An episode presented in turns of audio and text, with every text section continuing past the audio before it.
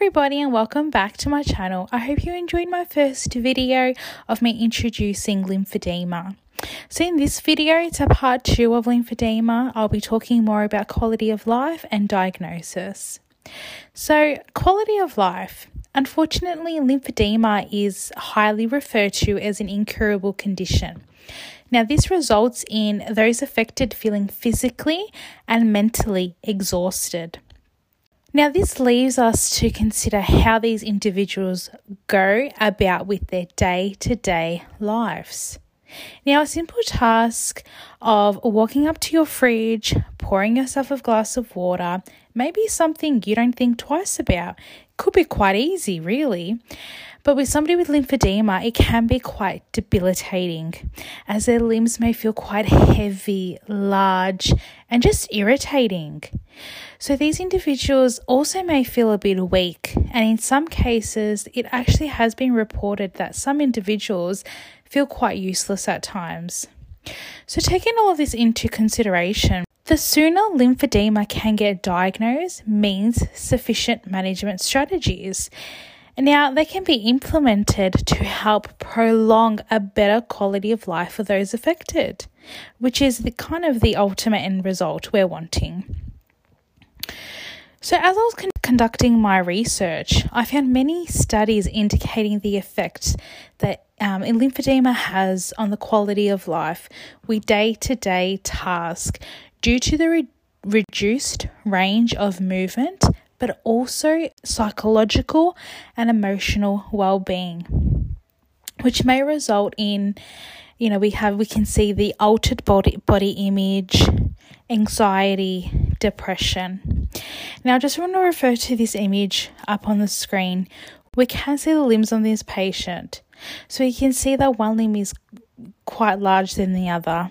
So that limb that's quite large is obviously the one affected with lymphedema. So, as I said in my previous videos, we will see one affected limb that's quite large and the other one being quite small. So, you can just imagine with a client like this getting up and walking to their fridge how debilitating it actually can be. It kind of puts it in perspective for us. So, in another study I came across, it actually outlined how lymphedema impacted employment. Now, it showed that 80% uh, of patients were off of work. 9% changed their employment status, 2% switched jobs, and 8% gave up their work entirely. These percentages can be quite alarming as they may further impact psychological and emotional well-being of the individual.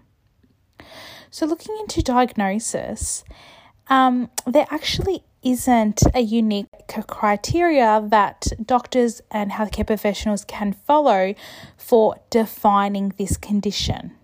Although there is few things that healthcare professionals can do to identify this condition.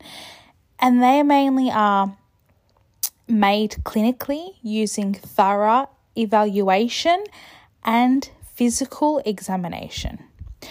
Like diagnosis, there also isn't a specific national guidance regarding the management of lymphedema.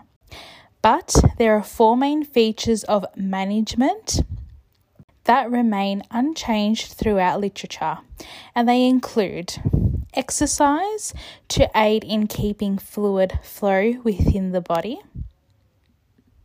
Lymphatic massage also aids in fluid movement and also reduces swelling. So then we have compression garments or compression therapy that provide external pressure, pushing the fluid away from the affected area. And then lastly, we have skincare. It's very important to keep the skin hydrated and so we can have a more stronger skin barrier. So I just want to go further in skincare because it is a very crucial factor as it reduces the effect of skin infections and further skin trauma.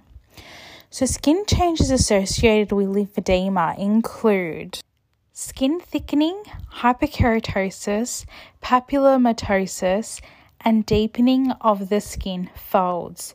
So, in this image here, we can see a patient that actually has all of those skin conditions. You can see the skin folds, especially um, around the ankles there. So it does look quite irritating, debilitating. You could only imagine what this person is going through on a day to day basis.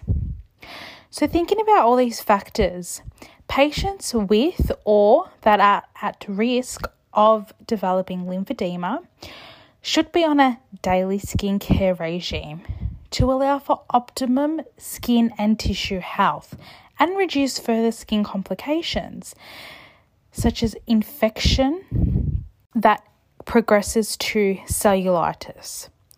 So, simple at home skincare consist, can consist of daily washing and thorough drying of the skin, especially the skin folds, applying emollient to keep skin hydrated, using sunscreen, so shaving.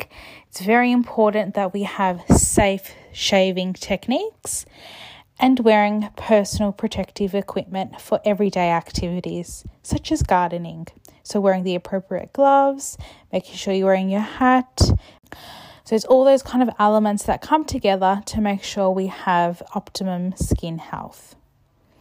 So, it's really important to note that we need to monitor the skin for the effects of further trauma and infections, especially cellulitis, which is highly seen in patients with lymphedema. So, in this image here, the doctor has outlined um, around the border of the cellulitis. So, you can see that redness, how it kind of changes from red to skin color. So, that redness is the cellulitis. So, that's kind of giving you an indication if it has spread but it's really, really important. If you do see signs of cellulitis, you get onto it straight away and you see a healthcare professional or your doctor. So that's the end of my video and discussing mainly the quality of life. And I hope you found this very informative. And I'm looking forward to making you another video, which will be my very last video, wrapping everything up, going into more detail of Mm, some management strategies and treatment strategies too. So, thank you again so much for watching. I hope you enjoyed this educational video, and I'll see